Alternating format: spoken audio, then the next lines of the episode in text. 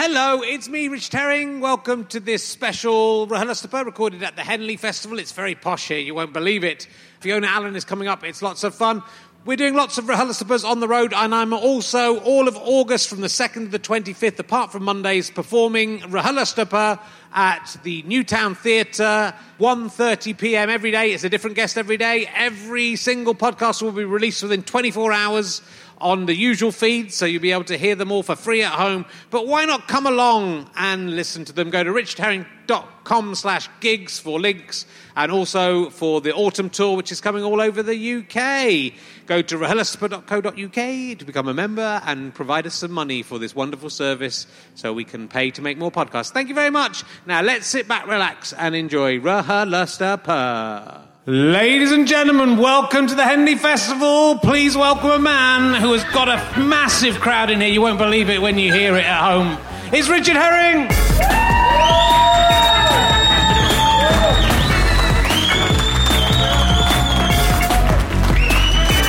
Thank you very much. Hello. Hello, Henley.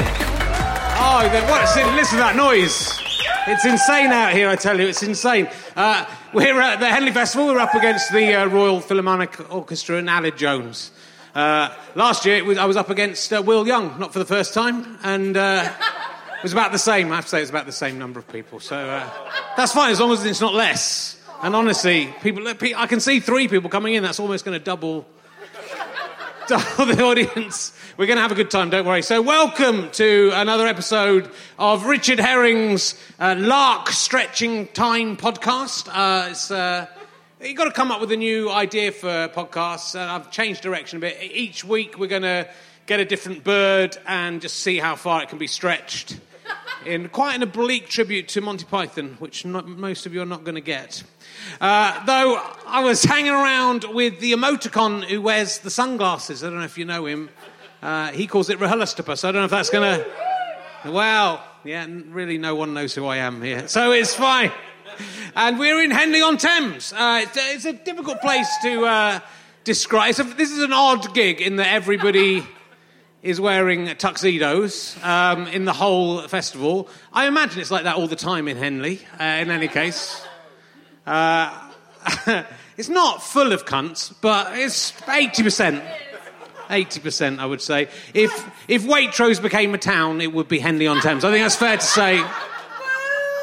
Uh, the big news in Henley this week is uh, the proposed new zebra crossing on Greys Road. So I know people are pro or anti that. You've got till July the 19th to register any comments with the council about it. Think it's a good idea, that? that uh, yeah? No, looking for it. It's good, it's good for the public school. Oh, Catholic school, uh, same thing. So, um, good for the Catholic school. Um, and uh, of course, the Black Death wiped out 60% of the population of Henley, which frankly was just not quite enough for my liking. We came so, so close to getting rid of all of them. Um, but it's been a, a, nice week for me. It's lovely to be here. And I, I, you're leaving. Oh my God, we've lost, we've lost 10% of the audience.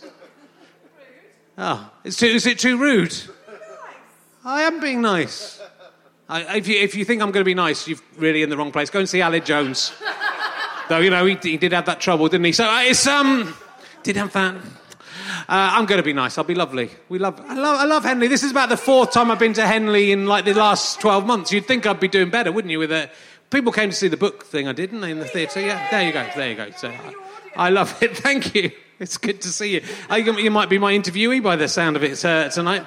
Um, oh, my daughter's uh, uh, gave, given me an emergency question, which I might uh, check out. My daughter's now four and a half, so it's, that's sort of prime emergency question. It, it, wasn't, can I live in Henley, Daddy? No, it wasn't that. And you might be my daughter, it's possible, if I'd had sex before I was 22. Uh, so. uh, she, her, her, emergency question is how, what does a rainbow smell of? Quite, quite a good question. Uh, I told her to shut up, it's made of light, it doesn't smell of anything. Uh, so, she's a fucking idiot. Uh, so, uh, please welcome my guest tonight. Uh, she's probably best known for being the voice of Claudia Schiffer in a TV commercial for the Citroen Xsara Coupe. That's why we're all here tonight. That's what's dragged the people in and they're all coming in. There's a lovely woman with a lovely pearl necklace. Uh, saw you before the show. Uh, so uh, uh, it's Fiona Allen, ladies and gentlemen. Here she is, Fiona Allen. Come on in. Welcome. Come on in. See, You, you could have dressed up, Fiona. So it's welcome to the show. You have to pick up that microphone if you want to. I know. Thank you. How are you doing? So were you the Yeah, voice? good. Were you the voice of Claudia Schiffer in an, an advert? Because it was a little bit of uh, trivia on IMDb that you were the voice. no, of... that's true. Actually, I, it was a little bit because I'm not supposed to say it, but I, uh, uh, yeah, I was Okay. because she's got that kind of strange supermodel accent. Yeah. and she couldn't pronounce a word. Right. Um, well, she could, but everyone went, "What? What? what? What is she saying?" And so they got me in to do One to word, do it. Yeah, do and, and then they had to kind of sort of slice it What word couldn't she pronounce? I can't remember now, but it was when she walked down the stairs and there was a big car. You know, it was all in gold and there was a car. And I think she had some pants that she was throwing out of, Wow. over the don't know, was staircase. It was a little bit weird. It's uh, it's on the IMDb uh, page, so Yeah. you know it's not the, the, the news is out there. I haven't broken. It was ages ago. Yeah. No, Yeah. I, no, I, but no, I did. I did do that. Yeah. Yeah. Did you have to get into that role? Did you have to act, live Not as a re- supermodel for a few Yeah. months beforehand? I mean, I do a lot of voiceovers, Yeah. so it's just you know you go and chat, and that Yeah. was the one I had to do, just mess about and then go home. Bit of a weird job for the day, being Yeah. Claudia Schiffer. Yeah, it's, it's, it's A word. exciting. it was exciting. So, uh, there's lots of exciting things to talk to you about. Mm. Uh, um, I did not know that you played yourself in a film because you worked at the Hacienda and you worked for Factory Records. Yeah, that and was you played yourself in the 24 Hour Party People. Yeah, I did. Uh, that's my only real job, working in a nightclub. It's Right. my only proper job. Yeah. So, how, how old were you when you were doing that? Uh, in my twenties, I think. Yeah. Um, and it was a bit of a crazy time that nightclub. Well, you know, Happy Yeah. Mondays. Yeah. And all that Manchester scene, the Manchester scene. Um, and there's all the gangsters and everything else going on. Really good fun musically. Yeah. Well, it was, yeah, that was the, the, you were right at the heart of that big explosion of Yeah. that, that scene in, that, that then went on to be in the film. And then they got you to play yourself in the film. Yeah, I mean, I You're think just a little tiny part. I'm there. not sure if it was because I was just there, but uh, no, I just did that. That we were just messing around, really. And Coogan was in playing Wilson, wasn't Yeah, he? So, yeah. but I mean, it was just good fun. It was good fun. So yeah, I did. What were they like, the Happy Mondays in real life? What was Bez like in real life? Oh, he's lovely, Bez. Oh, good. Yeah, he's really lovely. I mean, I remember um, my he's now my husband, um, but it was a first date. Bez is your husband. No, no, my husband is my husband. Okay, Bez is not my husband. That'd be cool. That'd be a, that would be a good exclusive if you had two I- husbands. And I remember when I met him, and we went like it was one of our first dates, and we went to Ali Pali, and there was a big Manchester night going on there, and um, I'd really not been out with him very, you know, very. I was like probably a couple of times anyway. So we went off there and walked walked up, and the first person I met was Bez. well, you're going to get this because you obviously know who he is, and I know you don't. But I'm going to do. I'm going to do It's not a very Henley story. Sorry, the It's people, not- at, the it's people at home a- are loving this. We can play to the people a at home Henley for this. story because this is about the Happy Mondays, and Bez was the one who used to just stand there with maracas with like eyes like this. And I'd got this new boyfriend, and I was kind of trying to slightly impress him. And he walked up, and the first person came up to me was Bez, and he went, "All right, Fee, I think I peaked too soon." It was just like tragic. And, It'd be good if he was there for the rest of the date, just dancing in, in front of you, yeah, shaking doing tambourines. Um, but they were really loads of fun, those guys. Yeah. I mean, honestly, it was just kind of like lots of parties and lots of fun, and I really liked their music. So, yeah, it's like a, a big gang, you know, really, in Manchester, that, Yeah. that because of the Hacienda. And everyone, we'd go off to Paris for parties just for the weekend and come back, and then we'd go to Amsterdam for parties and come back, and it was just loads and loads of fun, and that was my only proper job. it's pretty good. Yeah, and you were, good. you presuming you were working for Tony Wilson. Yeah, Yeah. yeah. Um, which you know, and obviously Tony's passed away now, uh, but he was an amazing man. Did a lot for Manchester. Really clever man. Went to Cambridge. I think he, he came from Salford, and um, he was just so pro the north of England, and he would let anybody do anything. Like you could, you just come up with an idea and go, Tony, Tony, I've got this great idea. I did this once. I don't know why. I, I don't know why I did this. I said, I've got this great idea. Why don't we just open a shop and sell all the factory stuff? You know, all that kind of factory memorabilia because it's worldwide. People are just factory nuts, aren't they? And everything's got its own little fact number. And he went, yeah, all right then. and that was it. You'd get Yeah. a shop. I said, I think I, th- I think Factory should open um, should have a men's clothing because he was all into Paul Smith and Yeah. Comme des Garçons. He was always kind of very well dressed and. Um, and he'd go, yeah, okay then. So get a load of people sitting around saying, okay, well, let's come up with a clothing line. And you know, he was really brilliant at just letting people come up with ideas. He was so creative. He was the worst businessman you've ever met in your life.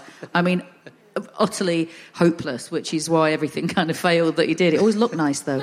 yeah. Always looked great.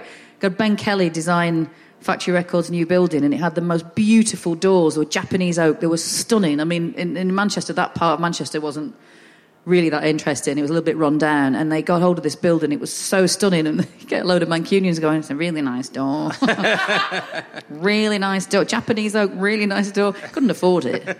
But that's you know. There should be more business people like that. I mean, that's sort of what the ethos Yeah. of Go Faster Stripe who are behind this. Chris, Chris Evans, not that one, who uh, runs this. Mm. He just likes to spend the. He makes some money and he'll spend it on something. I mean, Yeah. just making more stupid comedy. He'll do, not doors, but he, if, if you yeah, give him enough, but they do anything. I mean, you know, that's good. even the accountant, the accountant at factory would be going, "I'd go, I'd want to go off somewhere," and I'd go, "Can I just, can I borrow your car?" And I was a kid, really, and had this really nice Merc. He'd go, "Yeah, it's all right." just borrow his car, whiz off, and come back again. It was totally full of free spirits. Lovely, lovely time. Lots of fun. And so you went to convent school, is that right? It's I quite, did. It's I been quite went- difficult to find. There's very few interviews with you, Fiona. You're a very private individual. This is your first podcast you've ever ap- appeared It is. on? No, it's true, actually. I don't really. Um, I, like you, Richard, even Thank though you you. wore a suit tonight, which annoyed me. I, I was really smart, and I'm just going to tell you this. I was really smart before I came out, and I had a beautiful black velvet jacket, and I was really, really. I thought, "Oh, Jesus, it's Richard. He'll be really scruffy. and I and I just got changed. I just have so much respect for the people of Henley that I, I thought I should dress up for this audio podcast. Yeah. I've worn this suit so far for Kay Mellor and for you. It's because it's the, it's, just a the- lovely suit, It's for, but, the, you it's for the classy ladies I want to impress. That's why I. That's why I wear this. yeah, Good. So, well, I did. I went to a, I went to a convent grammar school. Yeah. taught by Irish nuns all my life, really. Yes. Um, it's obviously a very repressed teenager. I could write about it in Latin, which is fine. my misery, yeah. And um, and uh, yeah, the Irish nuns were lovely. You know that lovely lilting, softly, kindly accent where they tell me I'd burn in hell, and then off you go, you're a lovely girl, but you'll be dying in pain in all eternity. Um, yeah, that would be that was lovely, lovely schooling. Yeah. it's good fun. It's quite a weird. Was that where was that in? You were born in Lancashire. yeah. Because I'm half Spanish, so I've got a Spanish Catholic mum. Right. Okay. And so obviously, you know, we have to we'd have to go to Catholic schools. Um, and even, you know, if I'd wake up at night, um, I remember them actually having a little bit of a not an argument, but they were, they were talking about my tooth had come out, and my mum, okay, my mum, she talks like this. So uh, my mum and dad they've been married for years and years. He still can't pronounce the name properly, by the way. yeah, this is my dad introducing my mum to someone. This is my wife. Yeah. um, but my mum was there, you know, and he was trying to leave me 50p for the tooth fairy. Right. But in Spain, there isn't a fairy. It's a little mouse called Raton. And I woke up to them having a little chat. It's a furry. It's a mouse. it's a furry. It's a mouse. It's a furry. It's a mouse. And I kind of woke up. My mum went, oh, Fiona, we woke you up. I'm terribly sorry. You turn and look at baby Jesus and go to sleep. and I'd turn and look at all the, we had religious artifacts all around the house and baby Jesus was there like this. You know, nails in his feet. Baby Jesus was And there. that's what I mean. That was her, little baby Jesus. Baby Jesus was on the cross. And like, okay, won't have any nightmares. So Cut yeah, out the a bit middle, of- man. You know, he might as well. He was he was de- destined to die, wasn't he? So you might as well get it over with. Well, They should have strung him up straight away. That's what Herod was trying to do. Not that's true. him. That, that, that's true. So um, yeah, I mean that was very Catholic, very very Catholic upbringing. Um, and so we'd, you know, obviously you'd think, well, you know, you can look forward to your summer holidays.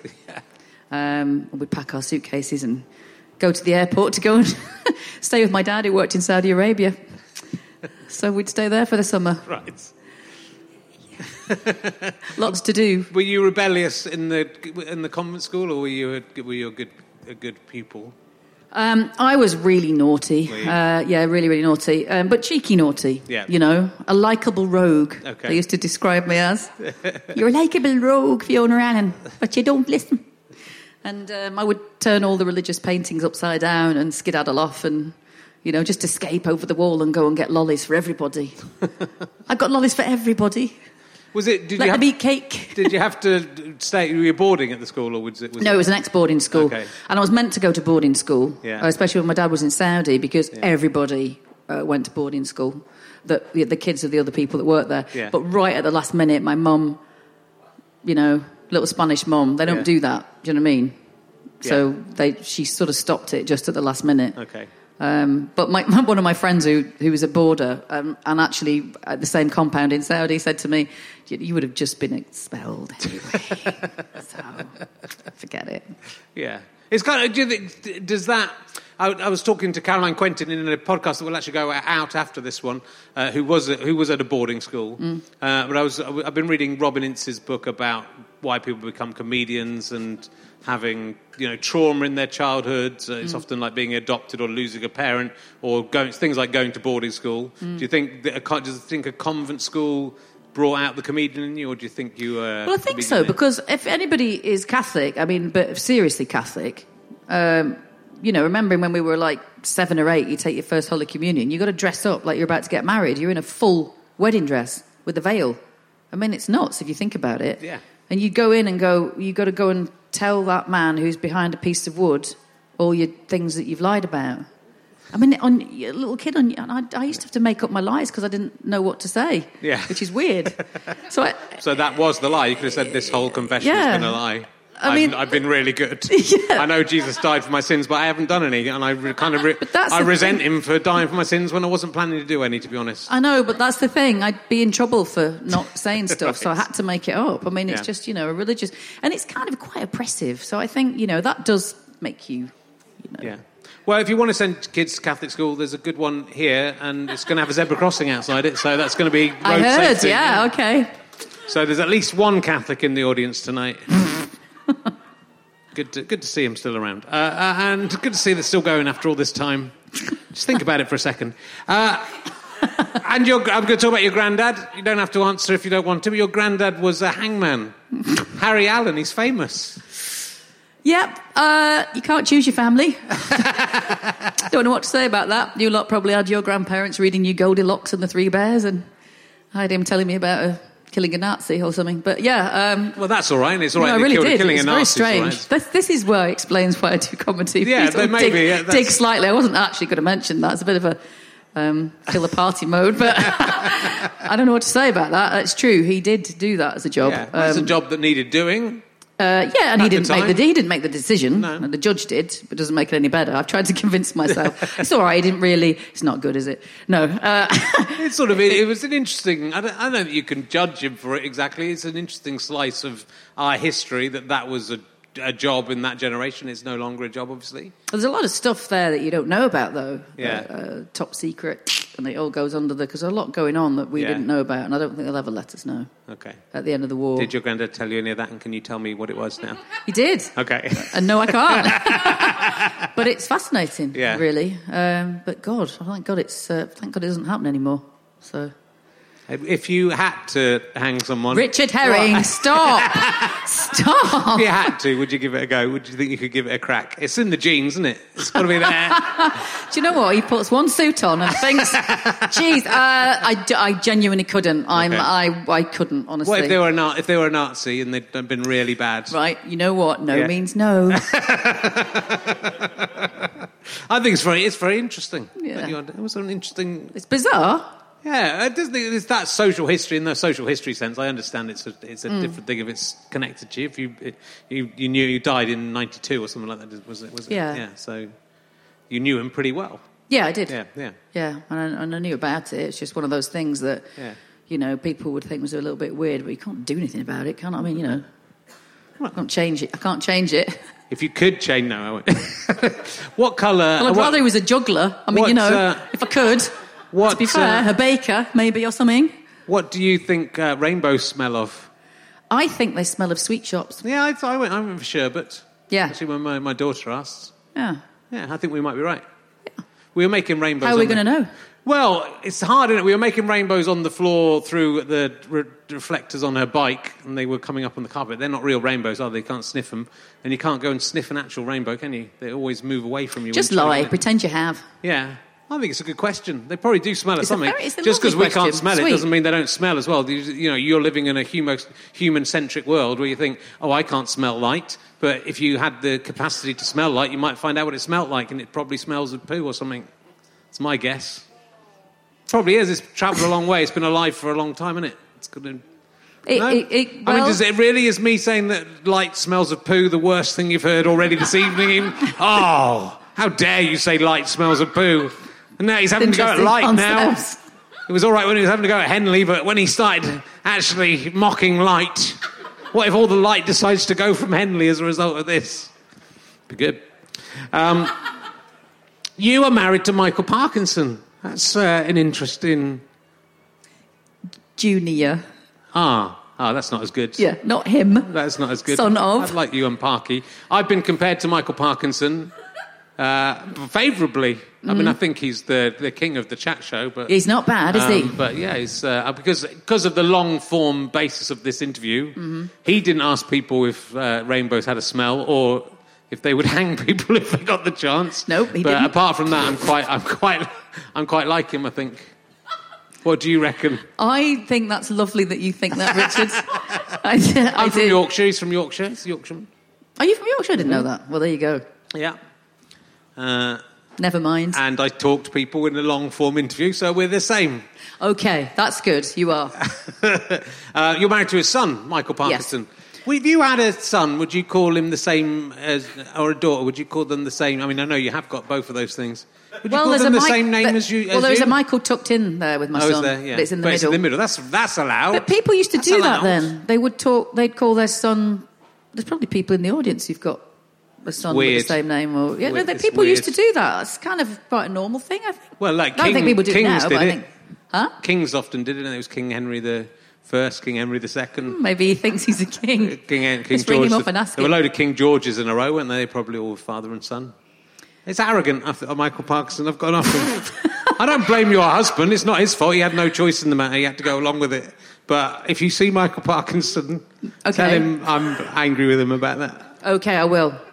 Oh, don't don't because I want to try and get him on as a guest. No, no, I I'm will. Gonna, I'm going to try and get him on as a No, guest, I and then definitely I'll, will. Then I'm going to tell him once he's on. The first thing I'm going to, I think you are the worst person on earth for calling, For calling your son the same, name. name. I, d- I do actually think it's it, it, it's something that uh, people just uh, used to do then. Yeah, I think it's nice. Really, I'm only joking. I was. That's what when my wife was. we- I I couldn't d- take any of the naming stuff seriously, so I always came up with joke names. But I was I was keen Like? to name both. Well, I've I think I've done it before, but uh, anything with red in the for herring. So red herring, scarlet herring, ruby herring, Rufus herring is uh, means red-haired one. Actually, I nearly got that one through because she didn't know that Rufus was meant red-haired one. She liked Rufus. We know my son was very nearly Rufus until I did admit that it was that was the reason I'd done it. Uh, and, and Richard, I just thought I was saying, can we just call them Richard, both Richard Herring? Oh, even the little yeah, girl. the girl, the girl. She was first Richard Herring, Richard Herring Junior, Richard Herring the second. I like that. Yeah, just call all your kids your own name because they Lots get of my. little Richard Herrings all trying to smell rainbows. Yeah. Oh, your house. isn't? Oh, smelling rainbows. Oh, idiot. sweet. Idiot. Um, and uh, you went to drama school, Yeah, kind of. right? I did two years of drama. Yeah, that's um, going to drama school. But I realised quite quickly that I, you know, wasn't that particularly interested in doing Greek theatre or the classics or anything like that. And I sort of um, really loved comedy, but it wasn't that kind of drama school. I'm probably the only person who was into comedy. Right. So it was full on kind of West End twirlies, as I call them. right. And uh, I shouldn't have said that. See, I told you to say things you shouldn't say. That's all right. That's I think that's affectionate. yeah. West End twirlies. That's nice. Yeah. Dancers. Um, musicals. but I wasn't really into that. No. So, and also because I'm northern, there was a teacher there, and it's happened to me a couple of times actually, where somebody said, "You really got to learn to speak properly," and I went, "But I do lots of characters, lots of accents, lots of voices. I'm I don't want to change my accent. I'm quite happy with a northern accent. I don't really care." And But Yeah. that, most people in Henley don't agree with that one person applauding. I know. How would? But what? you're I my friend. I don't understand. You're my why friend. would why would anyone want to have a northern accent? Surely it's Um, something we impose on them. and I and I stuck. I just stuck to my guns because actually I did my first sketch show. I did so many different characters and voices, and I remember meeting somebody for a job, and they said, "Where do you actually come from?" Because it doesn't really matter. Yeah. Um, but unfortunately, it still does. I think now. Yeah. Still, I think it matters. You know, if you Yeah. if, if you sound northern. That's a shame and sad to think. But it's but acting's changed a lot in that way that, um, and I've had a few uh, acts on the on the podcast to discuss this, but it has become more of a uh, an upper class profession, hasn't it? Just in that it's difficult to get started. So if you come from um, independent wealth and it, uh, Eton. That these people voted Boris Johnson in as an MP, you know, um, it's their see, fault. but- it's but- their fault. It's their the fault. What's happening? What I'm going to guess has happened. It hasn't happened yet, but Boris I Johnson's don't. prime I, minister. I, I don't mind all those schools. Yeah. I actually genuinely know people at those schools, all those love, those sort of lovely schools around, and I know a football coach at Eton. I know kids that go to Eton, and a lot of these schools around these areas. And actually, they're kind of different now. They're changed. Yeah. And I'm very much, I think, probably one of the only people on the circuit who isn't like posh bash. I actually don't think there's anything wrong with having an education, and I just think No, but all it's right. but it's not. But then, if you live in a society where that's fine, and I agree that like if people are paying for education, you sort of expect to get something back for that. If you were if you were going to, a, you know, any other any other thing in the world, you said I've paid extra for this, but you get the same. No, that's not what I've paid extra Mm. for. But I I think when it means in something like acting, if it means that working class actors or people from different parts of the country are unable to get the work because they can't afford to. Yeah, no, I agree. and, you know. okay, I understand in that Yeah. in that sense. But the one thing that's lovely about stand up, which I've just been going gone back to the last three months, um, is amazing. There's loads of women out there doing stuff. It doesn't matter. There's loads of different people. Um, there's a little old lady, is an American lady. She's about 85. She's a bit like Joan Rivers. She's really rude. Uh, she's hilarious. And, you know, there's people from all over Europe, different cultures, different accents, different ages, everything. And you've really got a voice there. And it doesn't matter, you know, what you are, where you come from, what your education is, at all. So there's still that freedom there, at Yeah. least. I think, I, I think you're, what you're talking about is absolutely right. Yeah. When you go into perhaps filming and But even a little bit with comedy, I think it's, it's gone over into because you sort of have to move to a big city to do it really effectively. So you have to, be, you know, if you move Yeah, to. London, you have to be able to afford to live in London. And there's so many comedians now; it's actually quite hard to break through and make a living at it. You know, I don't think I'd be successful now if I started now. Thank God I started when no one was really There is a- of there's quite a job. There's quite a few comics now that, and they do. They have day jobs as well. Yeah, you, yeah. You, you know, the young ones that are starting out, um, and, and they find it quite tough. Um, but it, I mean, you know, it's difficult for most people in London anyway, living. Yeah. I think. So when you did stand up the first time, how how long did you stand up for? When you were starting out, were you just doing open spots, or were you? I did open spots, but to be honest, I, I, I got telly. I got busy Right. doing telly before I was doing stand up. And I remember a comic saying, Why are you doing stand up? Because you're on telly already. We're doing it to do what you do, to get to where you are. And I went, Oh, it's just because I'm sort of new here. I don't really know anybody. I did stand up just to sort of make friends. just sort of. To, I didn't really know many people. Were you doing characters, or were you being Fiona Allen, Uh, making I- observations, or observations, but going into characters, so doing voices when there's a reason for it. Like I do that now, and I've come back to it now. But obviously, it's you know, I do quite a bit more minutage. But um, Yeah.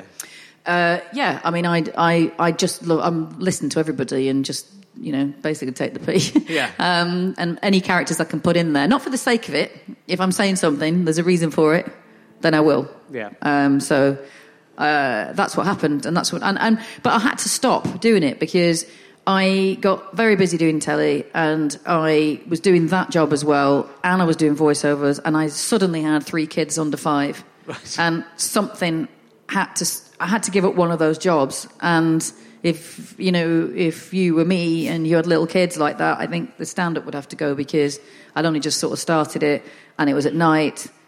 I, I just couldn't. I couldn't fit everything in. yeah, yeah, no. It's, So someone- it's very so difficult to do three. I've got two kids, and that's very hard. So three. So you're Yeah. doing the stand up after all the Smack the Pony? Was it after Smack the Pony? I did little bits just Yeah, before, just and then. I was doing it you know, uh, you know, after I was kind of messing around with that, and, Yeah. I, and, and it just got too much. Yeah, So no, I- absolutely. I'm the only reason I've come back to it now is because I've got teenagers, and um, I'm. Just, I was saying to Richard, I'm so fed up of my teenagers. They don't do anything. and um, about three months ago, I was like, do you know what? I had to give them money to empty the dishwasher, and I just said, I've just so had enough. I'm going to leave you to it. You can make your own tea. And they went, Where are you going? And I said, I'm just going into Soho and I'm just the West End and I'm going to do some stand up. And they went, Are you kidding? I went, No, make your own dinner. And I shut the door and I went. and they were just standing there. And they haven't been back since. no, not kind of not. No. so that was about three months ago. Oh, and loads of fun though. Yeah. it's really good fun. I think it's great to come back to. I was again, I was saying to you backstage that I did, I sort of did it in the early '90s and then gave up. I, I sort of had a, a block on it and I didn't want to do it anymore. And then I came back sort of 14 years later and, and started again. Mm. And I think it is. A, a, it's good to have a bit of life experience under your belt, but I think it's Lo- good to yeah, it's good to have had have had that time to do other stuff and to have had a life. But it's interesting to come back. Someone like David Deal, who didn't take a lot of time off, but he Mm. didn't do stand up for a long time, and then he's come back with these real powerhouse, amazing shows. And He was always a good stand up. Yes. But but his last, well, the two I've seen, there's a new one coming out. Just incredibly good, detailed, fantastic stand-up Mm. shows. Um, it's it's good, I think, to take a bit of time away from something, and then I if think you like it's one it, of you those. come back to it. I agree, and I think it's one of those things. Though I'm not knocking like a 20, 20 year old doing stand up at all. No. but you. You, you, it's kids messing about. Yeah. I think you've got so much more to say when Yeah. you've, as you've said, you've been through stuff and you've grown up a little bit and you've seen lots of things have happened to you. We all go through things. You get married, you might have kids. You know, there's all sorts of. Oh, there's loads of stuff to talk about. You just, Yeah. I couldn't talk about before. I was just sort of a daft kid having a mess about. Really, it was still great, but Yeah. I'm, I'm enjoying it much more this time. Sure. I don't, I And also, I don't care this time. Yeah, but that, that was the same for me. I just didn't, I did it. I don't every, care. The first time I was worried about what I'd do to get work and whether people would like it. And the set when I came back, I just did what I wanted to do, which is why my slightly unusual show, Someone Likes Yogurt, was the way it was. In that it was, I did a 40 minute routine about buying yogurts from a supermarket. That and- doesn't surprise any of us, I don't think. and, uh, but that was it. That came up from doing clubs and doing like really, you know, the stuff that I thought was funny rather than the stuff that I Mm. thought would get me work. But it, it, you know, if it's funny, it then does get you work. I was on a podcast called Inside the Comedian, which is sort of parody of what I'm doing now. Uh, in that it's a, you sort of pretend you, you're pretending to have a different career, and you're being interviewed by David Reed, who's very funny. But we were talking about that. I just we were talking about the when you start as a comedian, being 20, the sort of arrogance, really, the sort of confidence you need to go on stage and think what what I'm saying is interesting and funny enough for people to pay me. Uh, and you sort of do have that confidence at 20 to do Definitely, because- and that's amazing. You know so i think uh, it's also interesting to not have to go on and go well is what i'm saying interesting enough for people to pay me? And and to have a, like a bit of self-doubt or about it. But i mean i think i did doubt when i was 20 that it was funny. But but also i had the confidence to keep on going back and doing it. I just, I just, I don't know whether I was just kind of a bit hopeless really about. it. I didn't really overthink it. I just went out and did it, and if people were laughing and I, and and and it was going really well, I was thinking, oh, I'm really enjoying this. It's so much fun. Yeah. And then I just go, oh, I want to do some more of that. Yeah. So that's the Yeah, simple. no, that's and the thing is, you've got to go and be that, have that confidence and put yourself out there because otherwise you can't move forward. You've got to start somewhere. yeah And my thing about about comedy though is, I mean, somebody said it to me once, and I was just thought, oh, please, you know, this is just looking too deeply into it. But it's about the truth of it, and it's always. I totally agree with that now. I didn't get that because I was doing stuff just to be funny in the beginning. Now I do things which I really, I really mean it. And if I'm taking the piss out of something, Yeah. it's because I really mean it. yeah and, same with me henley and um, and I think I think you know that it's it's much more it's sort of more satisfying to uh, to to go on stage. Uh, you know when you really really genuinely can't wait to say that. yeah yeah That's so much more fun, and I'm not in the slightest an offensive comic. I don't even pretty much swear in it. I don't, not really. I'm not sort of anti-man or anything like that. It's just genuinely stuff. It sounds really boring now. No, uh, it's, it's just, just stuff that comes my way Yeah. that I feel like I've got something to say, and things that irritate me. But I think it's also, I think that's really interesting when someone is a success, you know, has become that TV success and done lots of comedy on TV and acting on TV, and then to decide to come back to stand up, which some people do view as the way to get to those things. So, like mm. you're saying that other comedians were saying that to you, the real comedians get it and then come back or, or stay being stand-ups, you know. And so it's about wanting to be a stand-up. I And think it's, so, It's the and freedom choosing- of stand-up, but it, but it's also that's interesting. You've, you're very successful in your own right. You don't need to come back to stand-up, but you've chosen to come back to stand-up because you have that urge to, to do it. yeah, and it's just so much fun to do. Yeah. I absolutely, totally enjoy it. I travel about, moving from club to club. There's so many interesting people, um, and you never know. Each night is different. You don't know who's going to say what. It, it's it's great fun. I mean, Yeah. some people kind of don't understand why you would do it or how you would do it or how can you just go and talk to complete strangers and I, it it's no different than talking to somebody on a checkout in a supermarket to me. These people don't do that. I know. These no, they do. They go They to don't. Waitrose. They don't. They have, they have I live near you, like you know. I live Yeah, about she, 50 she lives in Bray, so I've had all the I've had all the background. I know Bray Village. Is people actually say, "Are you married or do you live in Bray?" That's what they say. it's such a peculiar little place.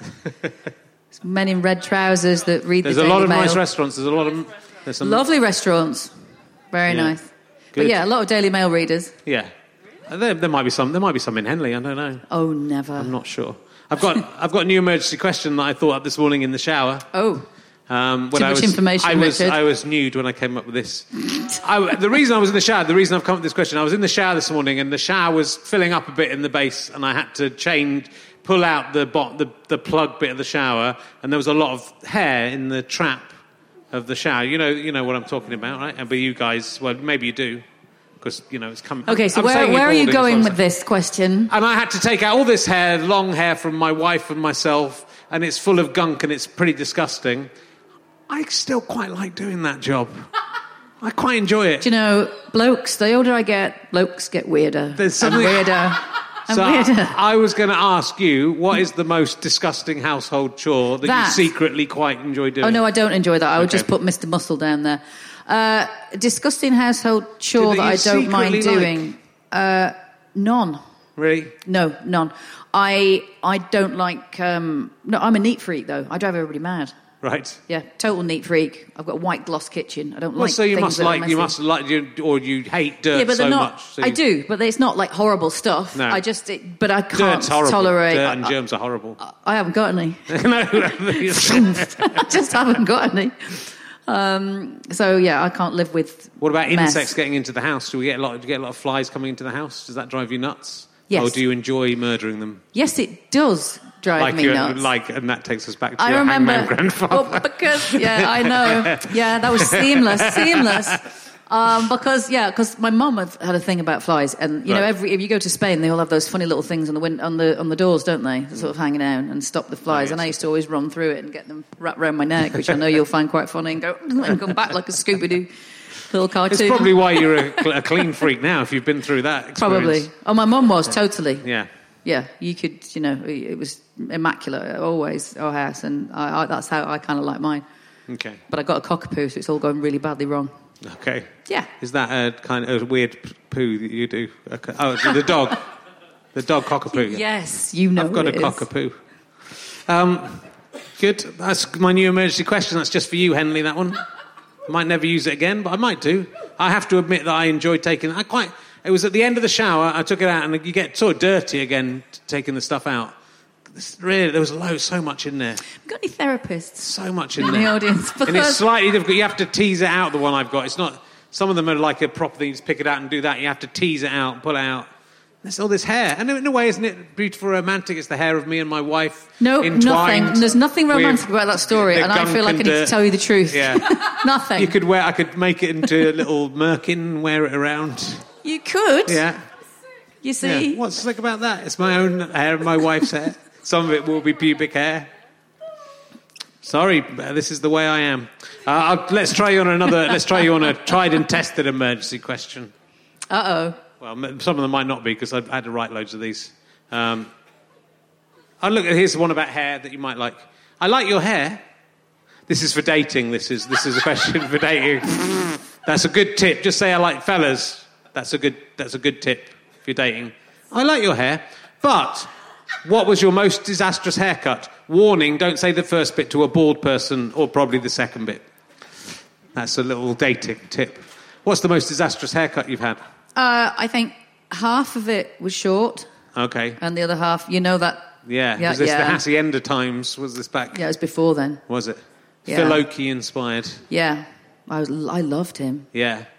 I, I did slightly love him. Yeah. He's great. He's Mm. very, se- very beautiful, sort of. Uh, what's the word? But when you're teenagers, you like really stupid Man. pop stars, don't you? All Yeah. he did was. Do you remember Phil Oakey? All he did was this.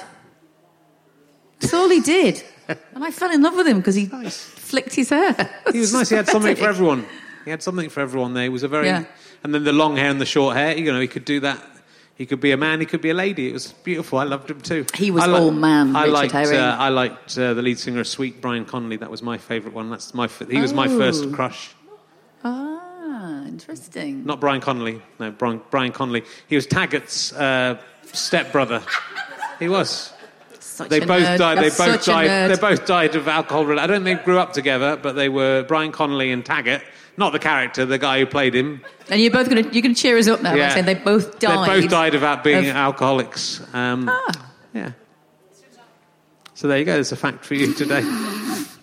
um, this is a this is a question for dating. If I was dating you, this if we were on a date, this is a question I'd ask you. Hmm. I Isn't may it- have left after the plug hole thing. You might have done- well, that's saying. not one of my dating questions. That's one of my. Do you know? I think over dinner you would say that. I probably would, but it's a Wouldn't good he? test. I think so. It's a good test to see whether I've found the right person. Actually, my wife would ha- hate that question. If I'd asked my wife that on the first date, I wouldn't be married to my wife. She wouldn't. She probably doesn't like me talking about her hair coming out of her plug hole. Hope she doesn't listen to this one. Isn't it? This is a question for dating. Isn't it best just to get the sex out of the way as soon as possible in a relationship to discover if there's anything more than physical attraction going on? Uh, worth a try is what I say, and uh, it's worth a try. Is um, I think that's quite a good first date question. would you actually ask that question? I, I think I might. Well, I'm you know I'm not in the position to date anyone anymore. But if I was, if I We know, we know. You're covering I've got a yourself. I've got a You're So scared in case your wife listens I've got a wife. this. I'm not in a position to do that, and I just made it up. um, and so I, but I would if I was single, and I, I might. I think that kind of not think- bluntness and honesty is quite a good. You see, bluntness and honesty is great, but that does not come across as blunt honesty. That just it's a- means you just want to just I think have a no. I think it's quick an one with this I think it's an interesting person who you fancy. because you're allowed to say no. And then I go, yes, I agree with you. I don't think we should stray, but we could though. let's Yeah. let's do it anyway. Yeah. I think I sort of think uh, from my dating experience before I met, long before I met my wife, and just before I met my wife. Uh, I've written a book about it, so it's fine. She's aware. I would say uh, it's not a bad idea. Then, then sometimes like stringing it out. If you, you know, just give I it a d- go. I d- I don't give it a go. so. See if I come back. I'd rather get to know somebody a bit because uh, otherwise, you know, you can really like somebody and Yeah. then go off them really, really quickly, and you don't want to. Re- not you. She's not doing that to you. No. Um, and then I think I think you would be stuck then, wouldn't you? With it's a bit awkward. Okay. You might be right. I might be wrong. Yeah, you might be wrong. Uh, I waited quite with my wife. I waited quite a long time before I, I was. I was a It's because she did. She just didn't like you, did well. she? She was going out with someone else. To be fair, so it's. Uh, Oh, I that, that see. Helps. That helps. Ah. That helped. Um, but you know, yeah. I, so yeah, for it to work out, yeah, you're probably right. Probably wait a bit. Because we've all got boyfriends. Yeah. Oh, Oh, no, girlfriends. either. I mean, who you go, you look back and you go, God, how did I go out with him? Yeah. Really, how could I have gone out with him? And that's the kind of thing you want to avoid. Yeah. And that's somebody you think you like. Ah, but is that's it? though? what I think. But I, I actually, I went through a period where I went out with about two or three quite nightmare people who happened to be actresses, uh, and uh, and I'm I'm very glad that I had those relationships, especially the less famous one. So it's not the one you're thinking of. Uh, I was uh, I, it was a, a terrible relationship, and it actually made me realise that I shouldn't be putting up with that kind of shit. And I think if I hadn't gone through that relationship, I would have carried on putting up, on with that kind of shit that I put up with from her for quite a long time. She was a nightmare.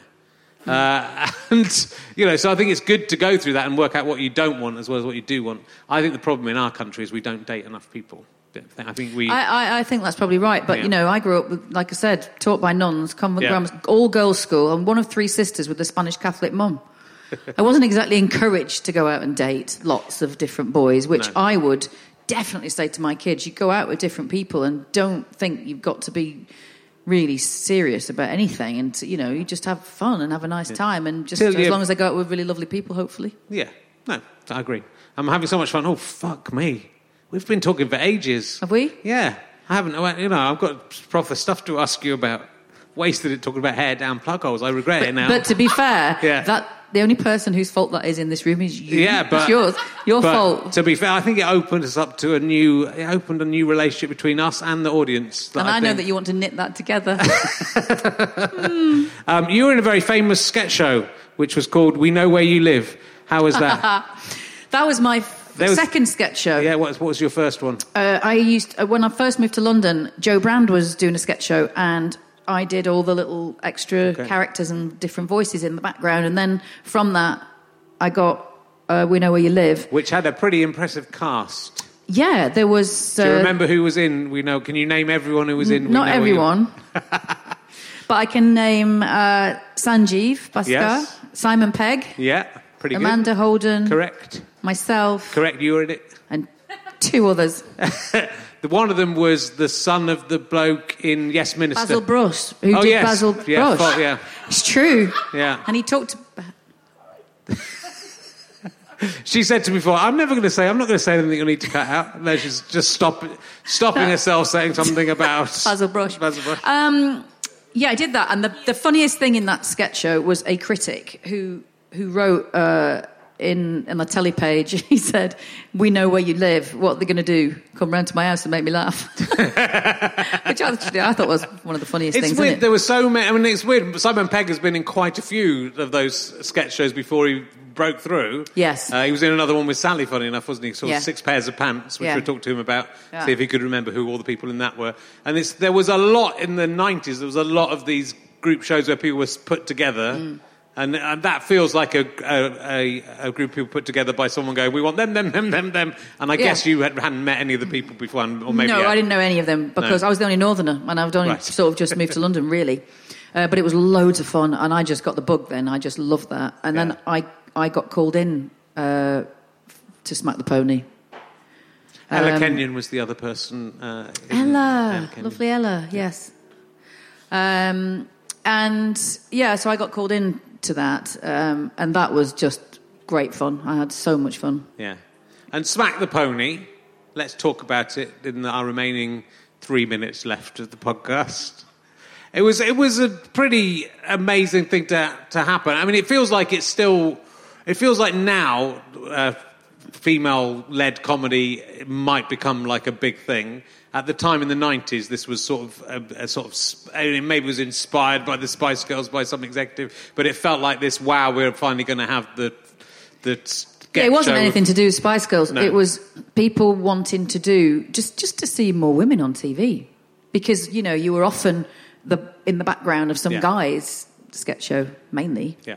Um, so I think that people were getting a bit fed up of that, a little bit bored of that, wanted to change that, and um, they looked around, you know, to see who who was out there doing a bit of comedy, who did they like, um, and they brought us all in. Um, and I, I mean, I was asked this recently.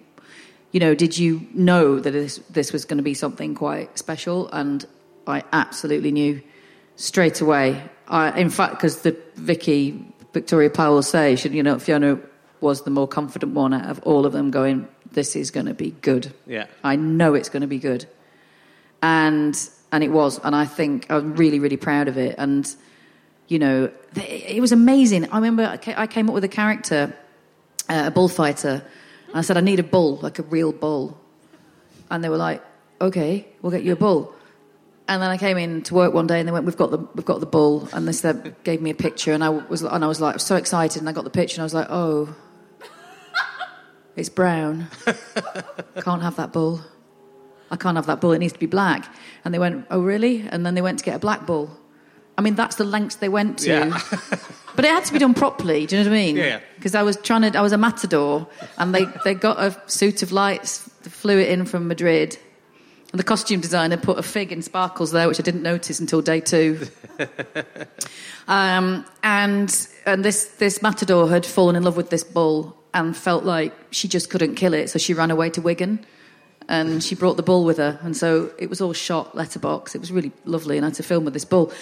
But it, it, it was amazing because you know the things that we did, the things that we talked about, and it was just us being silly. It wasn't just about you know female comics. It was No, it was what- it was as good. I think. Well, I'd hope that guys could like What that. I like about it, and looking again at it, and what I liked about it at the time, and but looking back on it, is that there's a lot of just weird sketches in it, and there are Yeah, ones that some that- quite surreal a- I stuff. found a little funny clip of uh, all the makeup ones, which are all like, oh, that's what it's like being a woman, but you Yeah. still enjoy them as a man because they're a little view into the world. And it, even that one where the, the quite famous one, I think, with the lipstick at the party, Yes. where the lipstick gets just gets bigger and bigger around the party. It's, it's sort of as someone kisses someone else. It's, Yeah. a, it's a very good sketch, but it's more surreal than anything. That's not about being a, a woman. I mean, it is obliquely about being a woman because it's about having lipstick. there But, is- it's, but yeah, the, but it's the silliness I think of a lot of it that was enjoyable, and the inventiveness. It felt like a home for people who were doing sort of non-trad sketches. Is if you see what I Yeah. mean? Compared Um, to say the other those other sti- sketch shows that didn't fly. That were trying to be like the Fast Show or trying to be like something else. Well, This we, what like we did was actually quite difficult because what we made a conscious decision not to do a catchphrase because, and not to do repetitive characters because you know, yeah, it's easier to do that. yeah. Uh, well, I annoy people by saying this, but it's easier to do that because you can film in the same Yeah. costume all day. You know that you could be in the same location, which is cheaper. Yeah. Um, you've got a catchphrase, which means you don't have to rewrite. Yeah. And we did do the opposite of all of that, which made it really, really difficult. You know, really difficult because, you know, nothing stayed the same. Um, and we were on the move a lot, and, you know, the, the turnover was huge. Um, and I still stand by that. Um, and comics that do catchphrases don't particularly like it, but I stand by that, and that to me is a funny sketch show, and, I, and I and I thoroughly uh, enjoyed it, and I think um, uh, I still think it's got legs. I mean, the thing is, it's on all the time, isn't it? So Yeah, yeah. So you, th- there's always the talk. I mean, you, you've done some specials. You did a comic relief thing a couple of years ago where you all Yeah. back together again. There's always sort of the talk about coming back together. Well, we're, all- then- we are knocking yeah. round ideas. We've been knocking round ideas for the last five or six years, and then we'll get to the end of it "Oh, I don't want that, or let's do this, or we're looking at narrative. But we are um, actually talking about doing stuff. Yeah. So, you know, we want to. We want to do stuff together, Yeah. um, as well as do our own thing. Um, well, yeah. So is it, is it? It's a possibility still. It still could happen because we, Uh, it sort of was recently said it wasn't going to happen or it had been turned down or. No, no, I think what it was, they didn't want the sketch, they wanted to do, us to do something, but not in a sketch form. Right. That's the difference. Um, and I'm still really childish and still like sketches, which is really but- annoying but- because I and still I also think it would be, and in the old days, it used to be like for older people to do, you know, people who aren't in their twenties. I mean, by older people, which includes all of us. You know, they, that's, the two Ronnies were doing sketches until they died, basically, and Yeah. you know, Dick Emery was. Doing these sketches when he was old. It's now like seen as a young person's thing, and then you do it and you move on to something else. But actually, I think the same as with stand up. If you uh, Funny is funny, and I don't yeah. think funny. It doesn't matter how old you are. You know, we've all got friends who are older and younger. You know, I've got a friend. You know, when I moved to Bray, I moved out of London to Bray. It's completely full of these characters, and one of my friends is something like I think she's seventy-five. She absolutely has me in stitches. You know, Yeah. and she's as funny as my mate who's thirty-five. I mean, to me, I don't care about age, No. and I don't think it matters at all. and people i mean it's and i think with a sketch show it's there's only a few that come along that people remember as fondly as you know there's one a decade sort of thing isn't there or one Yeah. every five years where some people remember it i think people would want to see the three of you especially and there's a, more than three really isn't there but there's Mm. the three main the three main people in it that you're all very ex- extremely talented people it'd be great to see what you would come up with now so i hope they i hope they Well, do we are. We're working on something. Yeah. So, I mean, it just sounds pathetic. We're not saying anything because it's just um, it's it's only in the beginnings. This new idea is really right at the beginning. Yeah. So, we'll shout about it if it moves forward. Yeah. That's good. There's, there's, you know, that's there's there's lots of younger people coming through now, but I think that's it's interesting that I think there's room for everyone. Yeah, I think there is actually. And TV because everyone's got be so many different tastes, right? Only people over fifty watch TV now, so. Well, do you know, my son has never watched TV. Exactly, so- Everything's on a tablet or a, he thinks it's really old fashioned. You know, I like tellies. I'm guessing people in here like tellies. We like big flat screen tellies, right? they don't like podcasts. That's what I can tell you. And but I he mean, the doesn't- other one's out there. He doesn't understand it. No. He genuinely thinks it's a really because why why have you got a telly? And I and I'm going, but I feel like you know those people that still like vinyl. I feel a bit like that. Yeah. Because he goes, why are you watching tellies? It's just odd. Yeah, it, And I just think is.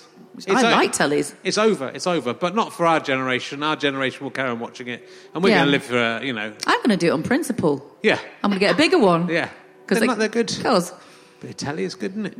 yeah. Um, well, look, well, we've got not very much longer. We'll do another. We've got a couple more questions. There was loads of, loads of stuff you've done as well, and lots of acting and uh, Fat Slags. I wanted to talk to you. You were in the Fat Slags the cartoon. Oh yes. If You're anybody of the read. Viz, yeah. Who, who remembers Viz? I mean, it's still going. Anyone still? Yeah. Well, And we you, did- we You've did- portrayed. Is it Tracy or Sandra? You. Is it Tracy? Um, Do you remember? I, I was Sandra. Yeah. I was the one with the red dog poo hairdo. and we had to kind of wear a huge, big fat suit and run around Bond Street. And it was so much fun. I, I, I, I laughed and laughed and laughed. I couldn't believe I was getting paid for doing that. It was just so, it was hilarious. In a shell suit.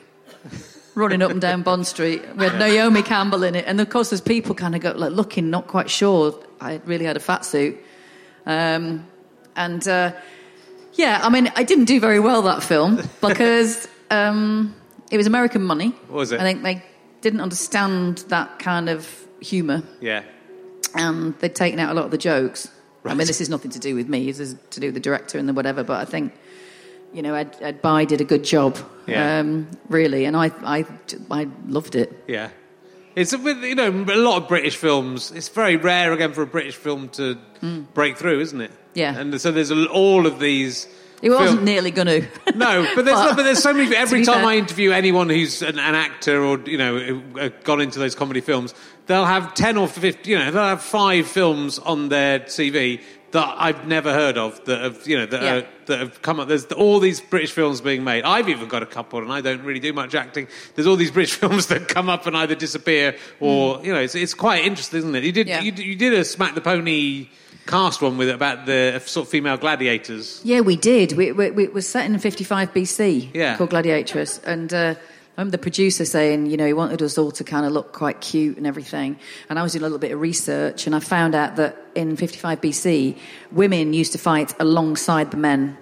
And um, I found this fantastic uh, drawing of, um, and this woman had a shaved head Right. and like fake hair and a tattoo um, and you know painted on it was mad the face. And the producer went don't you dare. Just don't you dare. And i thought oh, i've got to.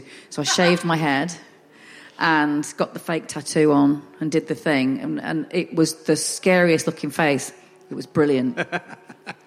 I mean again that didn't do great that movie. It's because of the tattoo. You should Uh, looking like but again i had i had a lot of fun doing it. Yeah. it was great. Yeah. It's, but, you know, it's interesting that you don't know. Well, you did know with Smack the Pony before, before it started. Sometimes you get a feeling that something's going to be. But there's so many people involved in the. You know, there's lots of gr- those films you watch them and they're, they're great. Or there's some. I think, say for example, the League of Gentlemen film is Oh, I really love the League great. of Gentlemen. But it did that didn't really even break through. You know, that, mm. and even with the League of Gentlemen, No, you're absolutely right. There's loads and loads of stuff out there that you'll just they get made, but you Yeah. never see the light of day. It's crazy with films. though. With Yeah. films more than it because with TV, I think people see it. Yeah, it's on and people see it. But if it's a film and you don't choose to go and see it, and know. It, it's not on in cinemas. yeah, but you know, but they've got there's, there's so many people's jobs involved, isn't it? You could do a fantastic job doing your particular part of it, but Mm. if someone else screws up, or if something else goes wrong, or it's edited badly, or if it's not promoted properly, then that's the end of it. It's it's a sort of bizarre thing. Yeah. That the thing with the most money behind it is the is the one that more But- things disappear from. You know. yeah. It's quite But interesting. it, I don't know. They they keep making them. They do. they do. And, you know, I'm, I'm very happy to be in one if anyone wants to offer me a part, despite my rudeness. Um, well, look, I think we're going to have to wrap it up because there's another comedian coming on into this venue, and I hope everyone could hear the Royal Philharmonic Orchestra playing in the background for me. It was nice Yeah. of them to turn up uh, to play for, just to be, just to sort of annoyingly in the background. I know it's a little bit There's, odd, isn't there's it? just someone dicking around on a piano now. He's not in the, any orchestra. It's kind of nice. Yeah. Odd timing. Yeah. Oh, it's gone quiet now. Now they shut up. Now we're about to finish. Yeah, bye. Um, See ya. It's been so lovely to talk to you, and thank you for coming on to the podcast. Uh, Thank you people will look much. out for you on. You'll be sort of touring comedy clubs and maybe doing Edinburgh 2020. Yeah, that's right. So Hopefully. for that. Uh, and thank you very much, ladies and gentlemen. Fiona Allen. I love you, Henley. You have been listening to RHLSTP with me, Richard Herring, and my guest, Fiona Allen. Thank you to Pest for providing the music for these credits. I'd like to thank everyone at the Henley Festival, everyone at Go Faster Stripe, especially Chris Evans, not that one, everyone at ACAST for all your hard work. I'm indebted to my producer, Ben Walker. This is a Fuzz, Go Faster Stripe, and Sky Potato production. Go to rhlstp.co.uk to find out more about this podcast, become a member, and get loads of cool extras and a badge and lots of other stuff as well. It's like the Dennis the Menace fan club now, my fan friends. See ya!